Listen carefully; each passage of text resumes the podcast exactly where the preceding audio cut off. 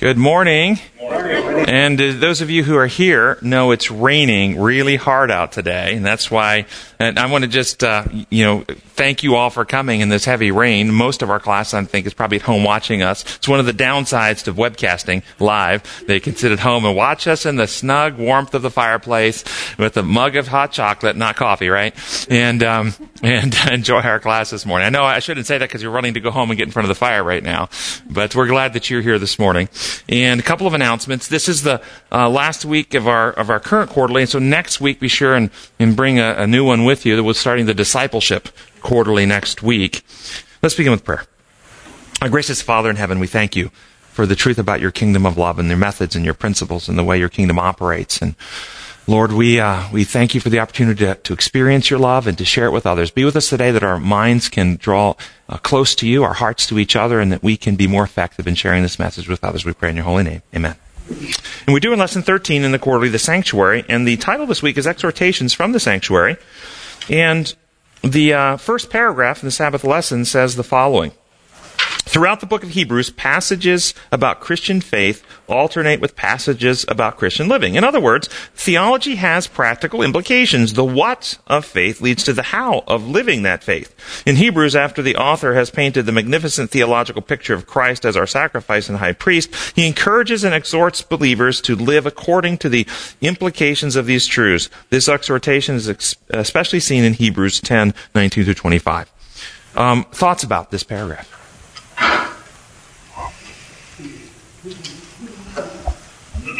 Well, particularly this idea of the what of faith leads to the how of living faith. I agree completely that uh, a healthy spiritual or theological perspective isn't pie in the sky theory. It actually is applicable and translates into living methods or principles in how we live our lives. So, can anyone, anybody feel like sharing how your beliefs about God actually uh, uh, uh, apply or affect you in the real world? Any, anybody want to share? The, I get accused of talking so much nobody gets a chance. I'm given a chance to talk. well, for me, one of the big ones for me was understanding the law of liberty. Understanding this principle that love doesn't exist without freedom, allowing other people the freedom to think what they want to think, particularly about me. Because I, when I was young, I really had a hard time about that. I wanted people to think good things about me. And it really bothered me if they thought things about me I didn't want them to think. And so I would spend a lot of effort trying to get them to think certain ways about me. And, and, and this law of liberty idea, wait a minute, you know, I'm responsible for being the healthiest person I can be, and I leave other people free to think what they want. It's okay. That was very freeing for me. It took me off a huge social pressure, uh, not having to worry about that. I'm no longer living in, in that fear. Freedom from the burden of the Sabbath. You notice I said burden of the Sabbath because I was raised where instead of the Sabbath being a day of freedom, which is what it's supposed to be, the day that is the, the day where we come away and rest from all of our burdens, we have the greatest amount of freedom. And the way I was raised, the Sabbath was the greatest day of, of uh, restriction. The day that, where your, your hands and your whole heart were tied up in knots with, with fear about doing anything wrong. And if you did this or that, you might, and you, and all week long you could walk free, but on Sabbath you had to tiptoe around because you might have some sin marked against your name. Anybody ever feel that way besides me? Yeah, it was. Yeah, it was horrible. So to, to understand freedom freed me from that burden, uh, and, and it was it, Sabbath became again a joy, like it was supposed to be. Yes. Becky said something there. When I, where I was raised, and I've always said why my generation rebelled so hard against our parents was the term "Jesus is coming again," and boy is he mad. Yes. That's the way I was raised. And a retired minister one day said, I looked back at one of my old 1950 sermons, and Jim, you're right. He said, We were not trying to explain to you children that God is love. He's coming back, He's going to get you. And that was how I was raised. It was very hard for me many years after my Vietnam experience. In Vietnam, I didn't believe in God or anything. It took me a long time to come to the point and say, no, hold it just a minute. Something ain't right here. God is love, but why? And so that idea of God being love, has it had a positive impact on how you live your life today? Or conversely, did the fear view of God negatively impact the way you, you, you lived your life?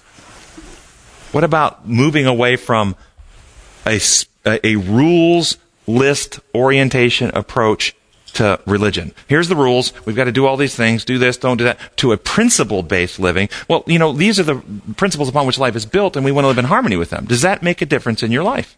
Yes. Yeah, I would just like to interject here that um, sometimes I think maybe, of course, my hair may show it, but I lived in a different era in the Adventist church. Either that or my parents were dramatically different and very much up to date. My father was a pastor, and uh, uh, from time to time I hear these concerns about how raised and how it affected the, um, the outlook as far as God's love and so forth. And so I would just like to raise my voice as one who uh, was raised with love of God. I had to go to church every Sabbath and so forth, you know. But uh, somehow I didn't feel that as a burden. You know, and I appreciate you saying that. Uh, No, I really appreciate you saying that. day and age. Well, I don't, I don't know if it's a different day and age or not. I think that's the, that shows the evidence of individuality within a system. In 2,000 years ago, 72 members of the Sanhedrin, most of them were, were persecutory of Christ, but there was Joseph of Arimathea and Nicodemus, who actually were uh, on Christ's side of this equation. So even within a system where there might be uh, a, a, a kind of corporate sense of, of rules, there are individuals who rise above that system, and you evidently were exposed to some of those individuals, and I think that's great. Yet I'm very pleased with the way that you present it, you know, and uh, hearing some some negative about your presentation, your um, philosophy. Uh, I I fail to see anything that is uh, really incorrect, you know. In the back. Yeah. Lawrence 99 says freedom from church concept of judgment and punishment, learning to see God how he really is, what kind of person he is, which is delightfully better than I was taught as a child. Yeah, so made, that's made a positive impact in, in, in the day to day life. That's excellent. Let's jump into Sunday's lesson. It says, uh, the first paragraph, it says, believers have spiritual access to the heavenly sanctuary, to the very throne of God. We can seek closeness to God because our entry was made possible by the blood of Christ and by his representation in our behalf as our high priest. The texts assure us that our soul has an anchor, Jesus Christ, who is in the very presence of God. The assurance for us is that Christ gained full access to God after he was inaugurated as the heavenly high priest. In this inauguration, Christ sat at the heavenly throne, an image that demonstrates his royal status. So that means he didn't have access to God before? Didn't have that. I love that question. Yes, did Christ not have access to God before? It's crazy. So he was God before.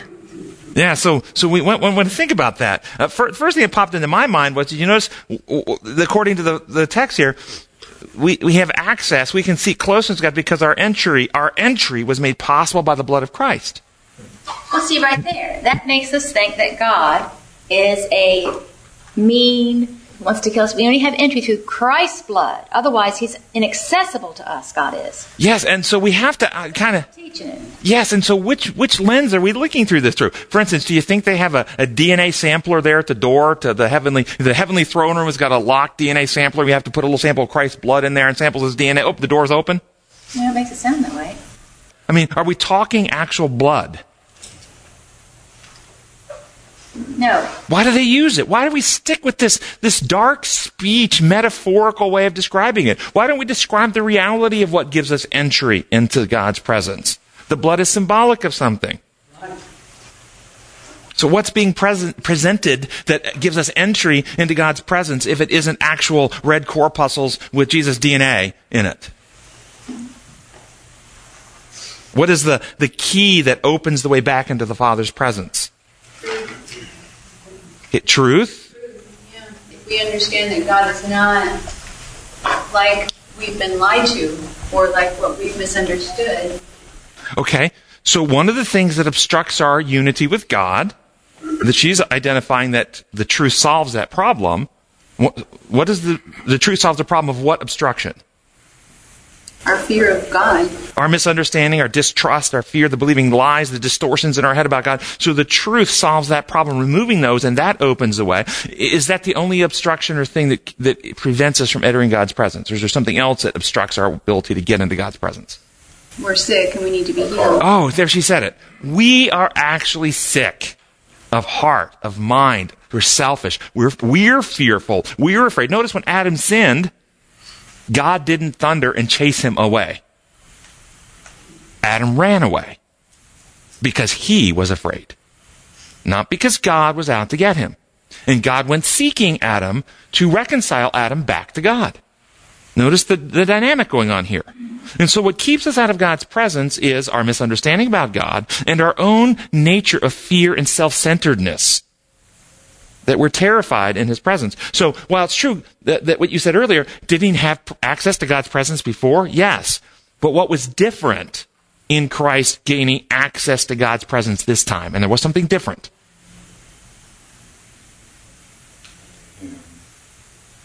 Think about it.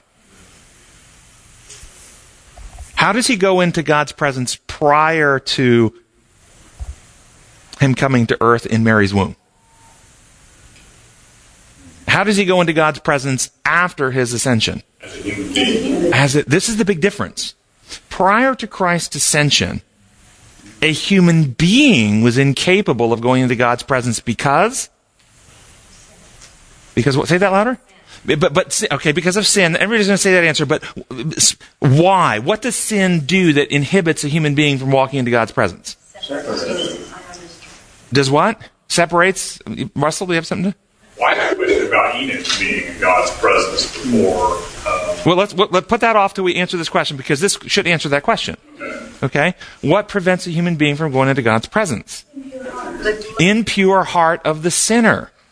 The character of the sinner can't tolerate the presence. It's not God doesn't want our presence. God not, that's not for us. If God is for us, who can be against us? Who not spare son but gave him up? How will not give us all things? God has, for God so loved the world, he gave his only begotten son. God was in the son reconciling the world to himself. God is always drawing us back to his presence. He wants us there. He doesn't put an obstruction in the way, unlike what many of the imposed legal models say God is angry, God is wrathful, God can't tolerate, He's too holy, He's offended, He, he can't stand it, He can't look at you. You've got to have some type of heavenly, you know, blindfolds on the Father called the, the robe of Christ's righteousness that so the Father can't actually see how wicked and awful you are because He would really get upset if He saw it. I mean, this is all distortion. The reason humanity couldn't go into God's presence is because humanity wasn't fit to live in God's presence. We would have died. And what Christ did to enter into God's presence is he picked up humanity, broken off in Adam, and carried it to completion. And he became, Jesus became what God intended Adam to become. A perfect human being. And thus he takes perfected humanity into God's presence. And through Christ, we can partake. It's no longer I that live, but Christ lives in me. We can partake of what Christ has done for us. And we can enter with a new heart and right spirit. We can actually be reborn. And what does reborn mean? It means an actual transformation in the mind, character, motives of the believer, not a legal pardon in record books.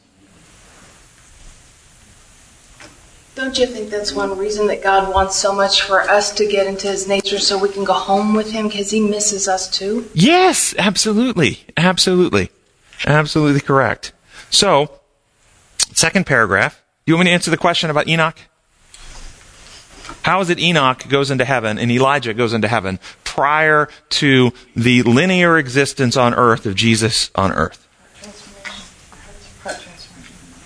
And, and some might argue then, if that was the case, then what was the purpose of Christ's death? I mean, all Christians, regardless of whether they take the penal view or our view, all of them suggest that Christ's death was necessary for salvation and you couldn't be saved without it, but here's Enoch that's in heaven without it. Either way, the, the, the, the uh, penal view says, well, if Christ, they went on faith of the legal payment, and the legal payment was applied to their account in heaven. But if Christ didn't actually fulfill and make the payment, Moses then Moses as well, then they would have had to come back to earth and die themselves. Yeah, have you ever heard this argument? This is what they say. No, it's, it's actually completely incorrect my view, who created space? Who created time? Does God live controlled by space time or does he control space time?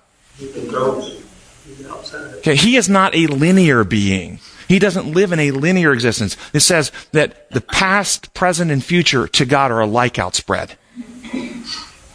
He lives outside time. Christ entered linear existence at the incarnation. He left his omnipresence and entered a linear existence at the incarnation and achieved in his humanity what was necessary for the salvation of mankind. I call it the remedy, the perfected character of humanity, whatever you want to call it. Once it was achieved anywhere in time, a being who lives outside time has access to it and can apply it anywhere that being exists. So, God living outside time applies to Enoch what Christ achieved in our linear existence. This is how I view it. And in fact, then Enoch's take gone into heaven, Elijah's gone into heaven is, is evidence that Christ will succeed. If Christ failed at some time in the future, they couldn't have gone to heaven. It's confirming evidence. It's not they would have had to come back and die. It was evidence that Christ wasn't going to fail. Or else they couldn't have been healed. This is my view of it anyway. Second paragraph says the good news for us is that our representative is in the presence of the Father. No mere, mere earthly priest who himself is sinful serves on our behalf. We have the better priest. Nothing separates the Father from his, the Son. Because Christ is perfect and sinless, there does not need to be a veil that shields God's holiness from Jesus, our high priest. What's the implication of the veil in this paragraph? How do they imply its usage? as a shield to protect. This is one of the arguments of the penal view. The veil is there by God's mercy to protect us from God killing us. So, so in other words, it applies to the earthly sanctuary that Moses set up. The veil was there to protect the high priest as he went in to minister before the veil. This is what they're suggesting, yes. Mm-hmm. Now, now there is an element of truth in the veiling of God's glory. There's an element of truth here.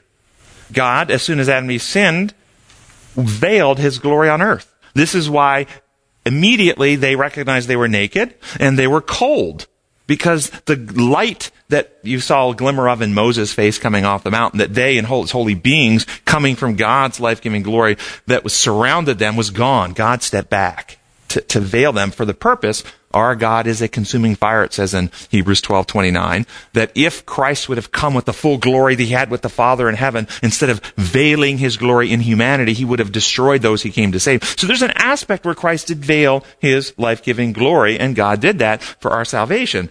Um, so I don't dispute that idea. I dispute necessarily, though, the application to the veil in the sanctuary. Um, Perhaps, though, the veil maybe had a dual meaning.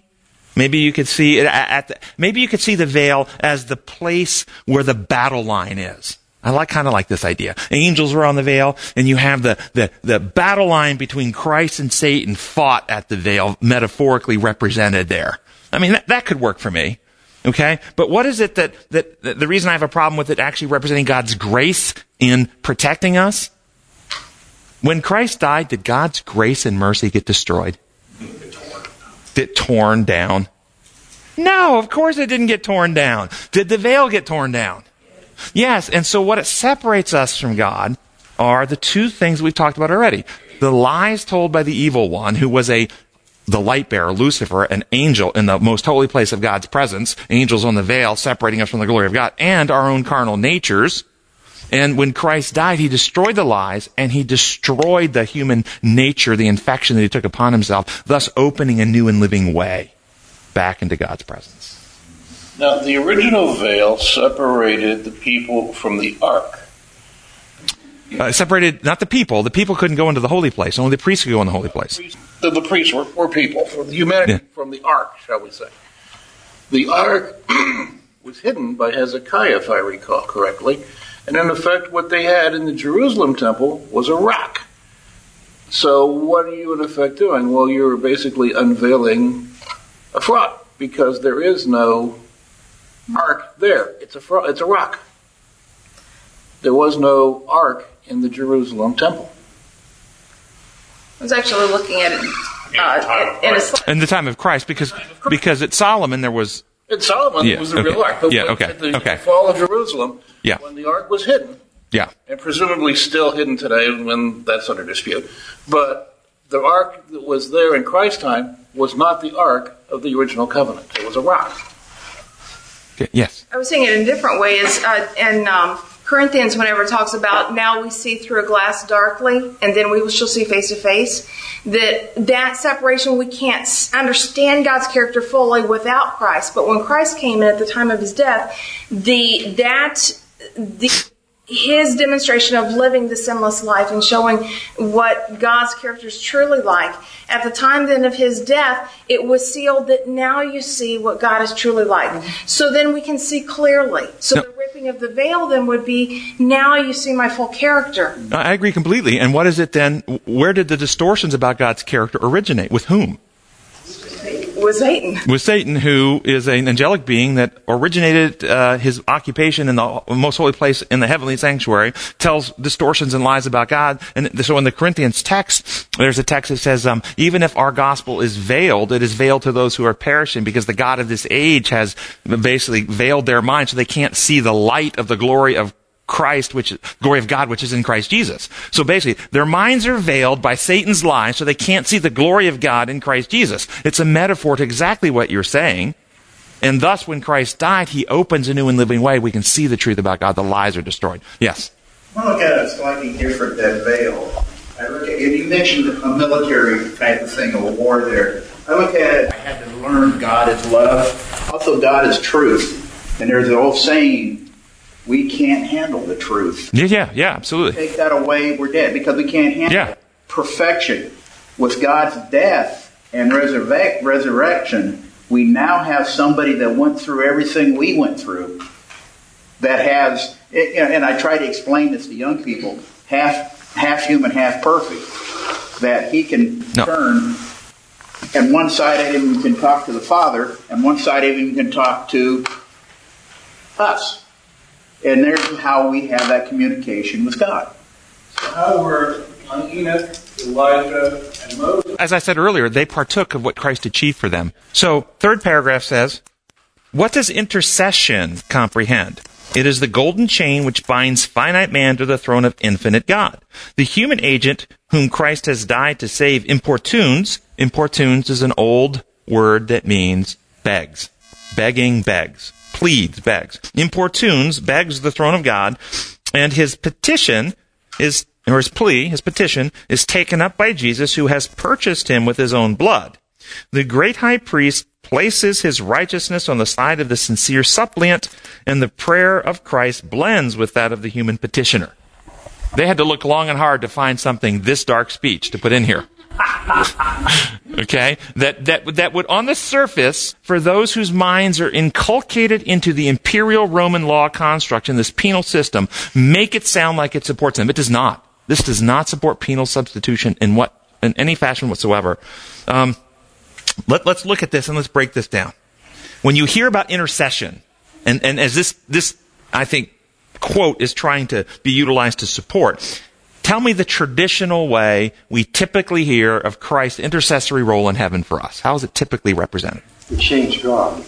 To change God, he says. Please God don't hurt. Please God, don't hurt him. You know, he, we pray. Christ hears our prayers. He turns to his father and says, Father, I died for them. Uh, uh, remember my, my blood, Father, my blood. Be merciful. And he represents to the Father either, depending on your version, his blood, his merits, his sacrifice, his payment, uh, some pleading he's talking to his Father about, which then makes our prayers, because of Christ's pleading in our behalf, acceptable to the Father.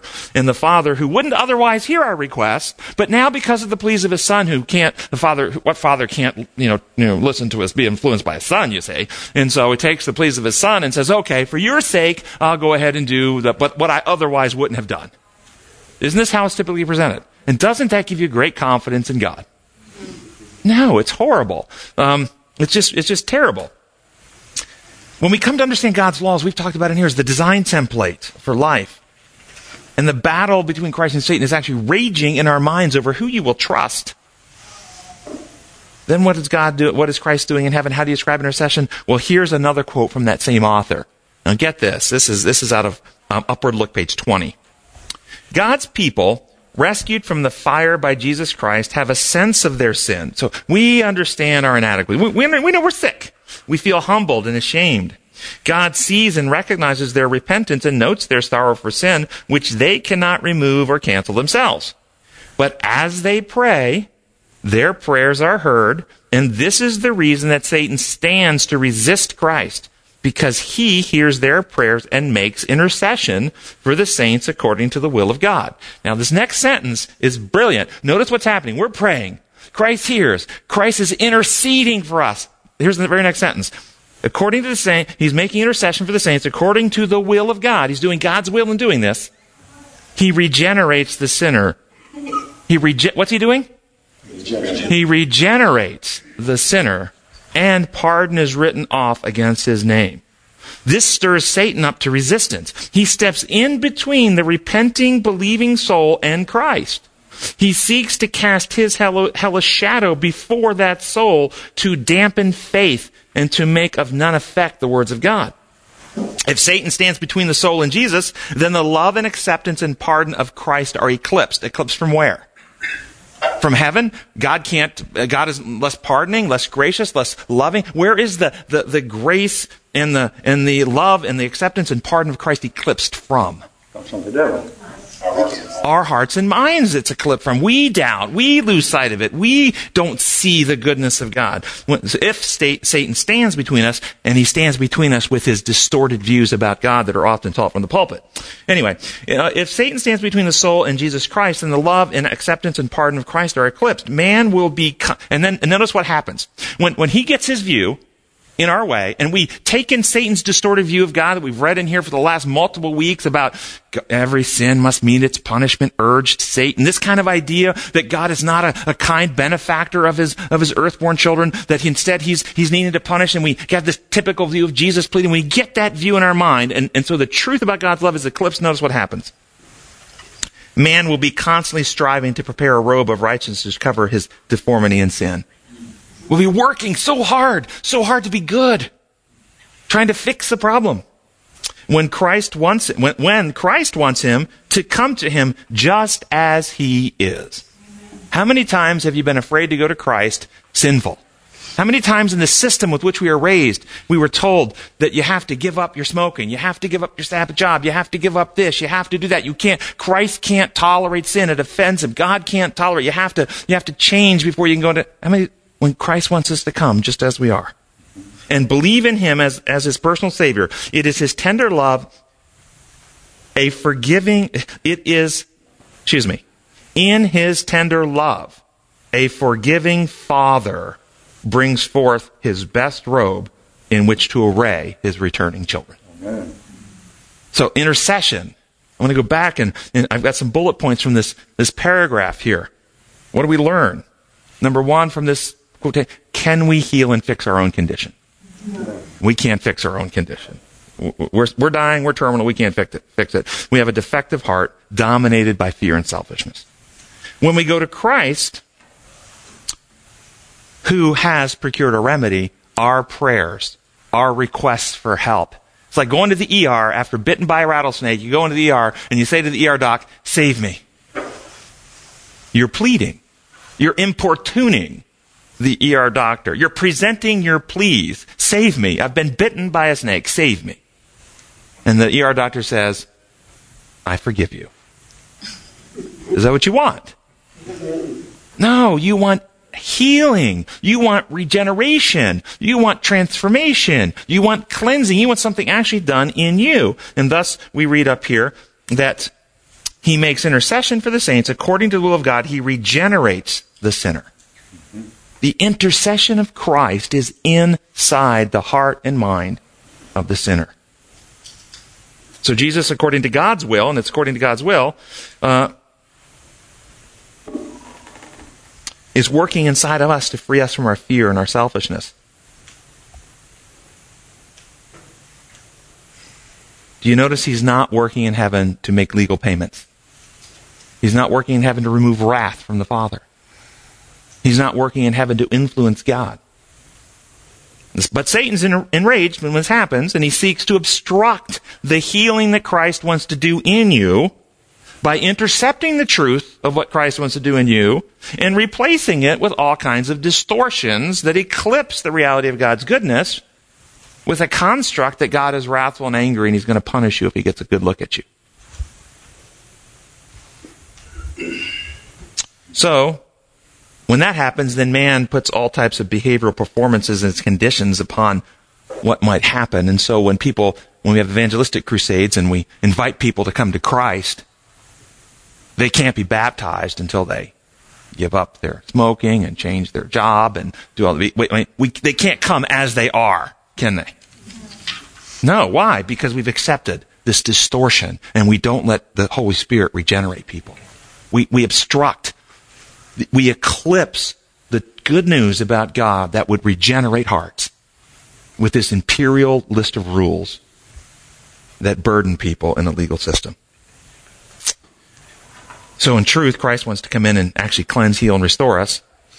And when Christ heals us, the metaphor for that is putting on the robe of righteousness.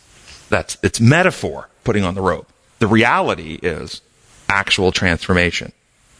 Monday's lesson, Hebrews 10:22, it asks us to read Hebrews 10:22 and it says, "Let us draw near to God with a sincere heart, in full assurance of faith, having our hearts sprinkled to cleanse us from a guilty conscience and having our bodies washed with pure water." What is what is being cleansed? According to the Hebrews passage, what's actually being cleansed? Our hearts and consciences. Notice that.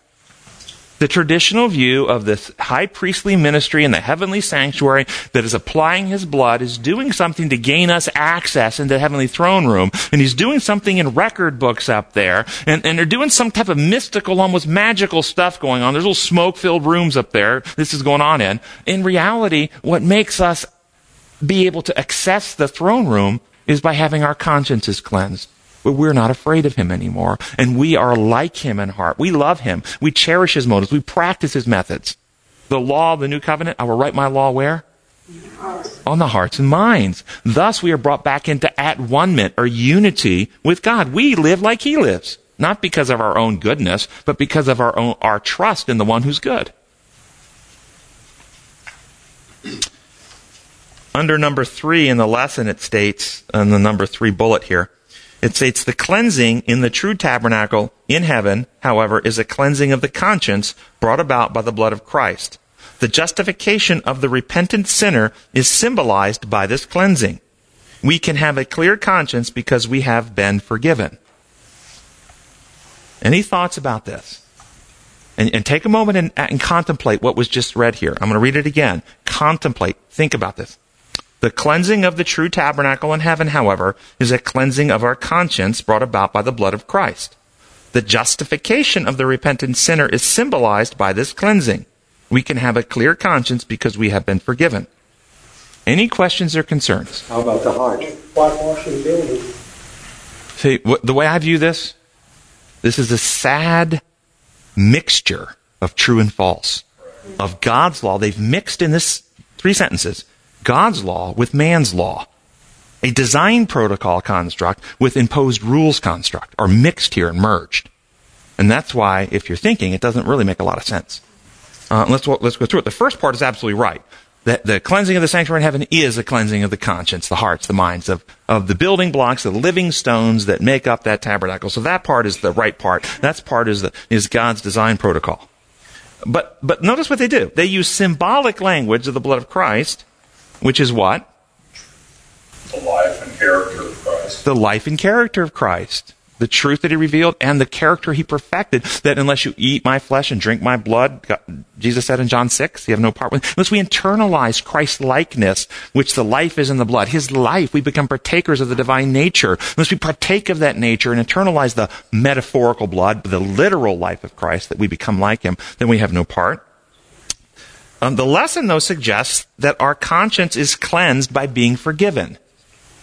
Did you notice that? Did anybody notice that? Yes. Mm-hmm. Our conscience. Did Jesus forgive those who put him on the cross? Yes. Did they have a cleansed conscience? Well, okay, then we've got a problem here. If consciences are cleansed by being forgiven, then they should have a cleansed conscience because they were forgiven. This, this, is the, this is the mixture of the penal view. See, in their, in their mindset, the, the problem is an impositive rules, and the ruling authority has to police those breaches and, list, and, and, and ex- exact punishments. And in order to have a cleansed conscience and not be under condemnation, the condemnation is external from the ruling authority put upon us. Once the external authority is no longer mad or wrathful, they've forgiven, then we are under the, out from under the threat and we can have peace. Mm-hmm. In reality, Adam sinned. He ran and hid because he was afraid. It was his own conscience. God said to Adam, Hey, Adam, who said you're naked? Who told you that? Uh, you didn't hear me say it. I wasn't the one who told you you're naked. I didn't condemn you. As he said to the woman caught in adultery, neither do I condemn you. It's not coming from me, Adam. That's your own conscience. See, this conviction of inadequacy, this shame, this guilt, it's internal. It's not coming from God condemning us. It's coming from our own condition being deviant from God's design. When we deviate from the design, it is painful. It's damaging to us in our own souls, in our own characters. And as I do lectures on guilt around, around the country, I tell people this conviction of, of guilt that we get when we actually do wrong is like pain when you touch a hot stove.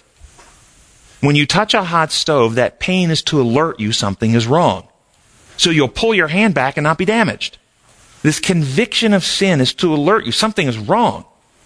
And this conviction of guilt we get because of sin, it occurs when we are deviant from God's design. If it's appropriate guilt, there is inappropriate guilt that happens, but we're not going to talk about that right now. So the cleansing as I see it, though, is the cleansing that comes from having the lies that Satan is trying to get it, convince us that uh, God about God's character. When those lies are finally dispelled, and you have the clarity of thought of the realization of God's character, that's the cleansing. You then let go of Oh, that's what it's about. And if you choose to let go of your own selfishness in your heart, you let God's God's love wash in. Do you realize you just talked about two things that require for cleansing? You just named both of them. There are two things. You named both of them. Realization and a change of heart. There you go. One, we do need to have our minds cleansed of the lies, which wins us to trust. But that is not alone enough to have us have a clear conscience. What is it that causes our, our, our consciences to be defective or us to be contaminated? It is our own selfishness and and uh, and if you want to call it sinfulness, but our carnal nature, and we need a cleansing from that. That's what you talked about. The second thing you named. And when that happens, we actually have a change of heart on the inside. We're, it's no longer I that live, but Christ lives me. I'm a new man. The old is gone. The new has come. I don't have those motives. Those are, I'm dead to that old way. That's why we can have peace and the conscience is cleansed because we are actually transformed to live in harmony, which comes from recognizing the truth and being willing to trust. So both have to happen. That's well said. Yeah. Um, so, the cleansing of the conscience is also known as being reborn, renewed, transformed, dying to self, rising in a new life in Christ, circumcision of the heart by the Spirit, and it is symbolized by the blood symbolized by the blood of the flesh, which is partaking of Christ.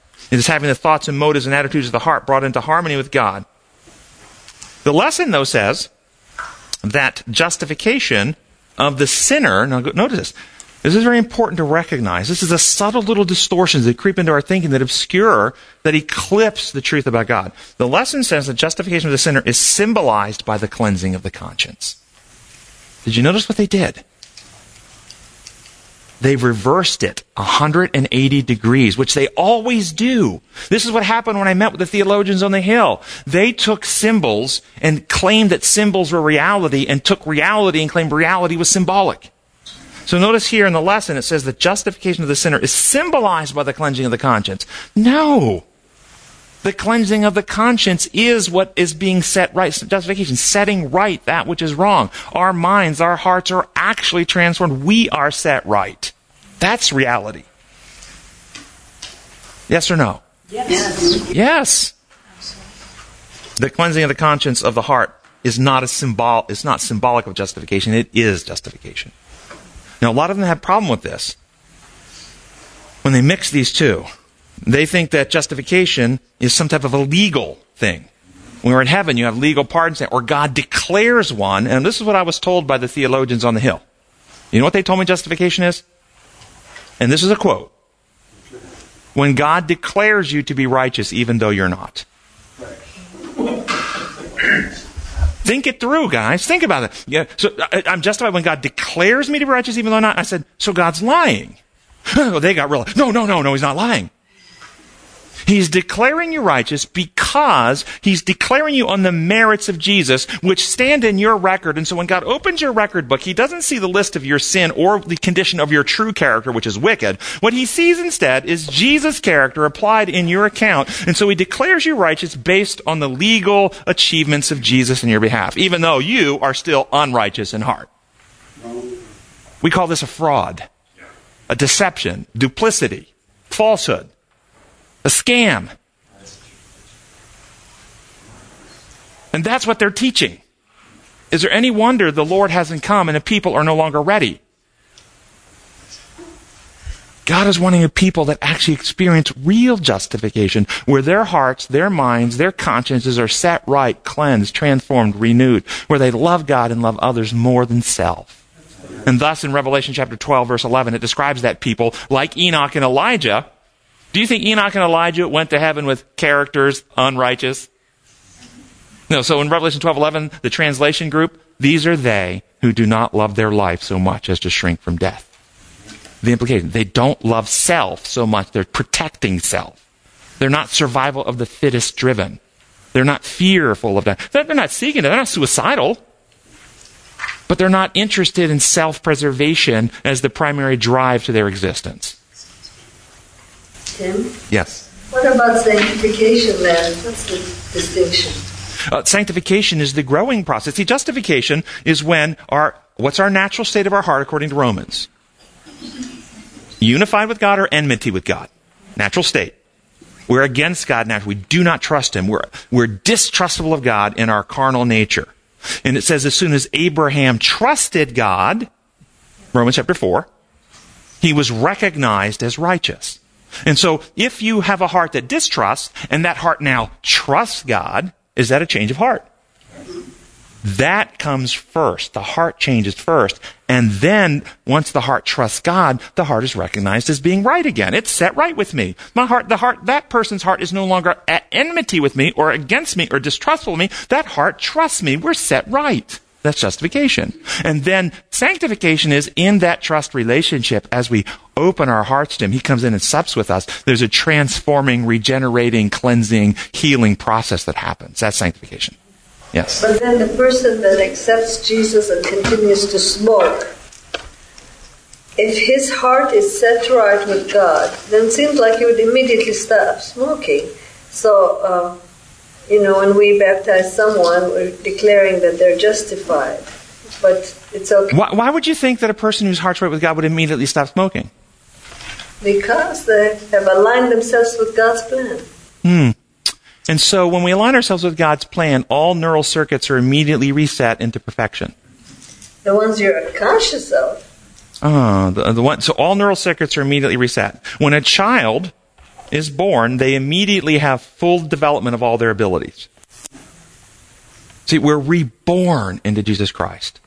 That's justification at the rebirth process. We're set right with Him at heart. And now there's the growing up process. And this is the point where Paul says in Romans 14, along these types of ideas about how you live your lifestyle, every person should be fully persuaded in their own mind.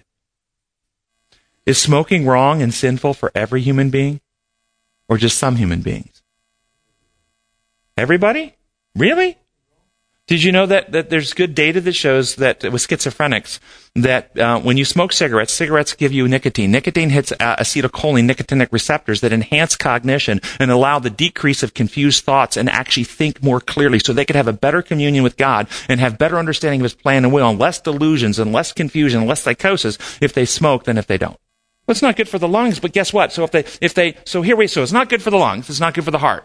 So they smoke and they die 15 years younger, having had a journey with the Lord and walking in His knowledge and coming to His understanding, but they live 15 years longer without smoking, psychotic, delusional, not ever knowing Him, which is the better plan.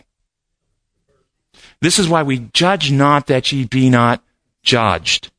You see, we want level four obedience, we talked about a few weeks ago. We want a list of rules. Do's and don'ts. It says in Hebrews chapter 5, You guys should be on spiritual meat, but you're still on spiritual milk. Those on spiritual milk are not acquainted with righteousness. Get your mind around what he's saying. They're not righteous.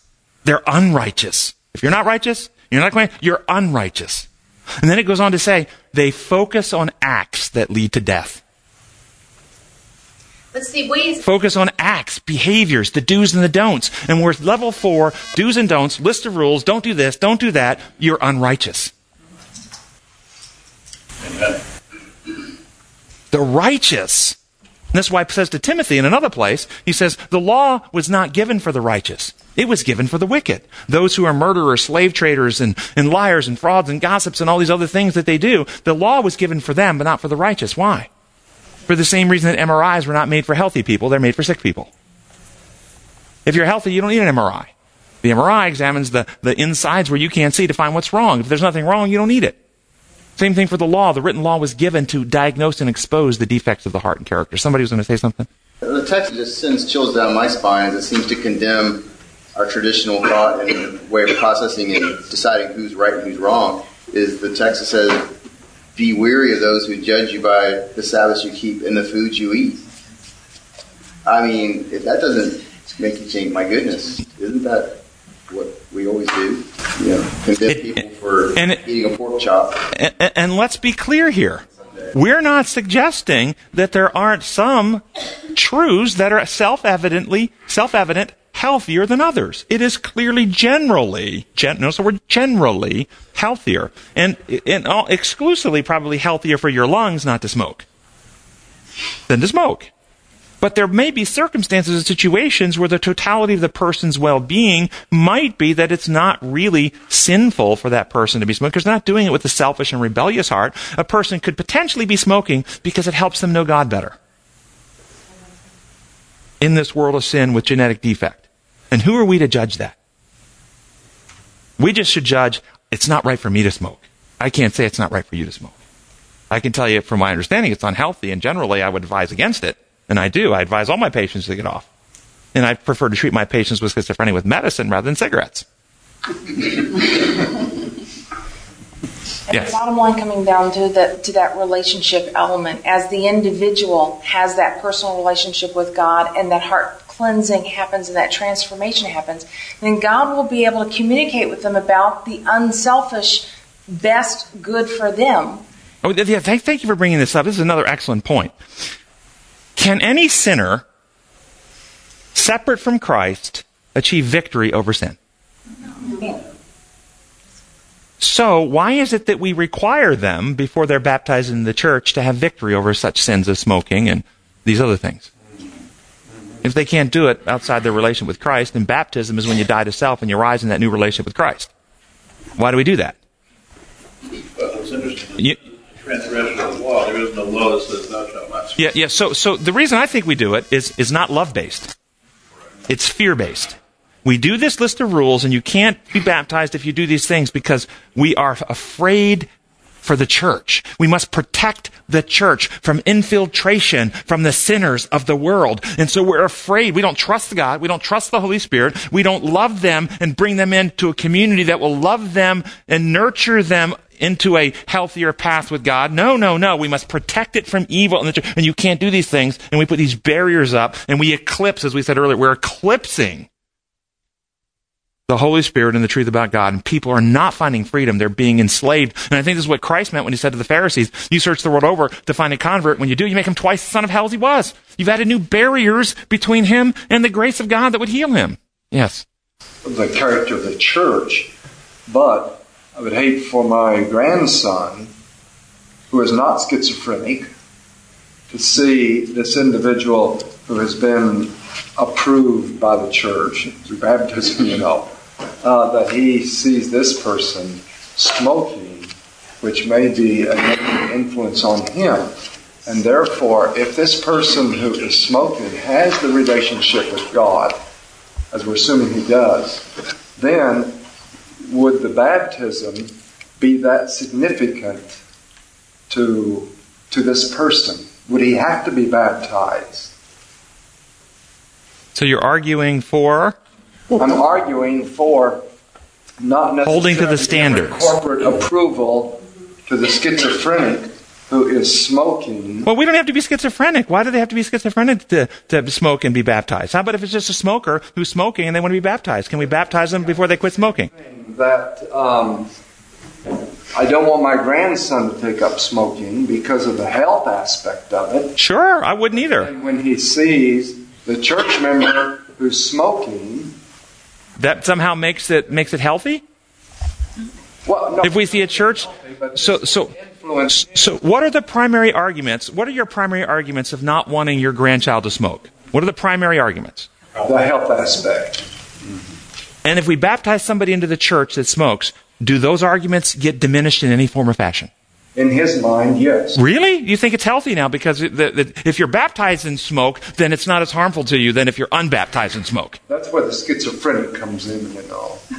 See, this is the this is the kind of the thinking I think sometimes that confuse kids because we make things that don't make sense. A kid is smart enough to realize that whether you're baptized or not baptized, smoking is still damaging. If I put a gun to my head and shoot myself in the head, uh, the bullet will do just as much damage if I'm baptized and if I'm not baptized. If I jump off a building baptized or not baptized, I get just as much damage. Smoking is still damaging either way. I don't. So if your primary concern is physical health, I don't see how that's an issue. It's it's the immaturity of my grandson who is not particularly concerned about his health as many young people. See, I, I think I think I think you're you're maybe mixing unconsciously what our church has done. And what our church has done historically, it's had a system of rules, and it hasn't presented them as primarily health related. It's presented them as morally right or wrong. And it's wrong and it's sinful to smoke. And and therefore, if somebody's in the church and smoking, then then it must not be sinful anymore. Therefore, it must be permissible.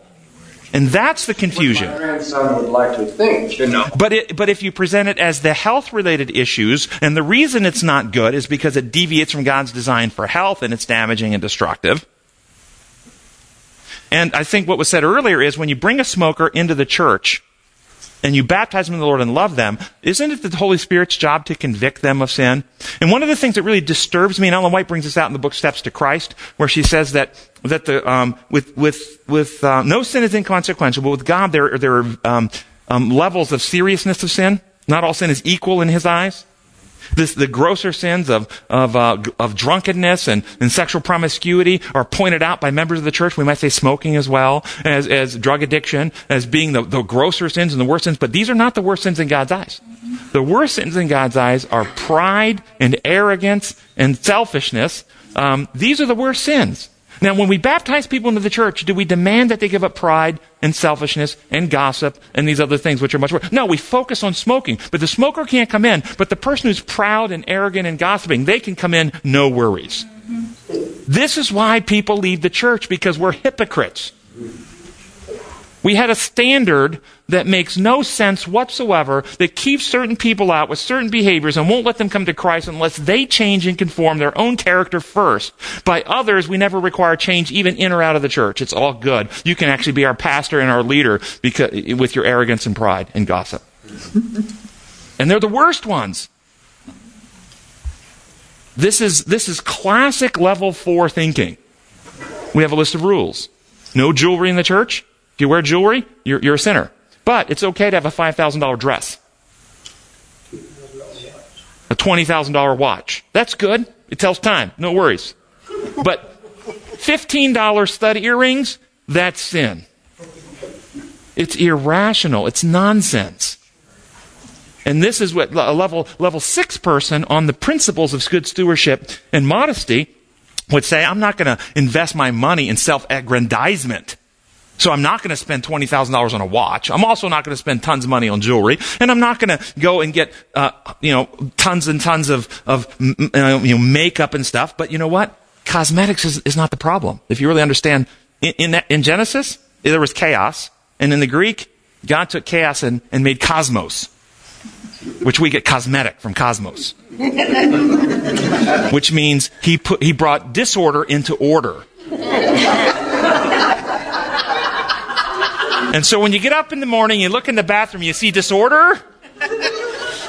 And you pull out your comb and your brush and your other cosmetic devices and you're bringing order to the chaos. Thank you for doing that. Amen. Okay? The, the real question, the real question on cosmetics is when you're done, have you brought order or have you added to the chaos? There are some people, we remember some famous televangelists, I won't mention any names, Tammy, who added to the chaos. Remember? That's the problem. But we have a rule. No, no, cosmetics are sinful. And so what happens then is we, we instead, we go the direction of making ourselves so plain. I remember uh, when I was in college over here at the university, all those years ago, there was one girl, I don't know if you remember this, Lori, but there was one girl on campus who dressed like she was in the 19th century. She, hair straight. I'm not even sure she washed it. Okay, uh, because you know, I mean, it was just straight, nothing done to it, no makeup, a plain, plain dress, and she went around. I don't think she smiled once in four years. Because she was promoting her piousness and, and she was making a statement against all those sinful women with their cosmetics. And what was she doing? Drawing attention to Self. self. Pride. Okay? You see, this is the real problem, and we miss it with our list of rules. But when we live principled living, we don't want to draw attention to self. We want self to turn all the attention to our Creator and our Redeemer and our Sustainer. That's where we want the attention to go. It's a huge, huge difference. So, guys, um, maybe I should jump to Friday and close with uh, with what's in Friday's lesson. And, and I'm not going to get to all of it, but um, in, in Friday's lesson, there's a quote up here at the top. It's a quite primitive quote. Um, and it talks about the mediatorial work of the office of the medita- me, uh, we can have access to God through the med- mediation of another, um, and so forth and so on. His, and it talks about, and I asked this question, what are the demands? Talks about the demands of the divine law, meaning the demands of the divine law. It says making an offering equal to the. De- it says Christ alone could open the way by making an offering equal to the demands of the divine law. What's that sound like? That payment, right? Okay, go. I, have got I got probably 20 quotes in the lesson notes. Go get them. If you remember one from a couple, we've, we've used it three or four times in the last six weeks. Desire of ages, the law requires righteousness, a righteous character. This man, as man has not to give, um, but Christ came in the form of a man, developed a perfect character. He offers as a free gift to all who accept it. That's in here. But then, then some of these. Uh, second, sec, second selected messages to 11. The law of God, as presented in Scripture, is broad in its requirements. Every principle is holy, just, and good. The law lays men under the obligation of God, but the law requires that the soul itself be pure and the mind holy, that the thoughts and feelings may be in accordance with the standards of love and righteousness. What's the law requiring? Healing and whole. Just like the law of respiration requires breathing, God's law requires love. Here's another one. The divine law requires us to love God supremely and our neighbor as ourselves. That's what it requires. That which God required of Adam before his fall was perfect obedience to his law. God requires uh, now what he required of Adam perfect obedience, righteousness without flaw, without shortcoming in his sight. God help us to render him all his law requires, which is what? Perfect love. Thus, Christ offered what the law required. He offered what? He goes to heaven with a perfected humanity. He offers healing, restoration, regeneration. He offers us the solution to our selfishness that deviates from God's design. I've got a bunch of quotes. They all offer the same thing. Never once is it he offered a payment to appease. It's not in here. Our gracious Heavenly Father, we thank you so much for your love, for your goodness. Lord, you can see how, how much we've been affected by some of the things we've been taught in our upbringing. Lord, we want to come back to the truth of your kingdom, your character of love. Help us partake of what you have achieved for us. Write your love upon our hearts and minds. May we be brought back to live principle based living, doing what's right because it is right, and right doing is pleasing to you, that our lives can glorify you on this earth. Give us effectiveness as a class, as a ministry, that we can actually spread this word about you throughout uh, the churches, that, that others can see this and, and that the world can be lighted and you might come soon. We pray in your holy name. Amen.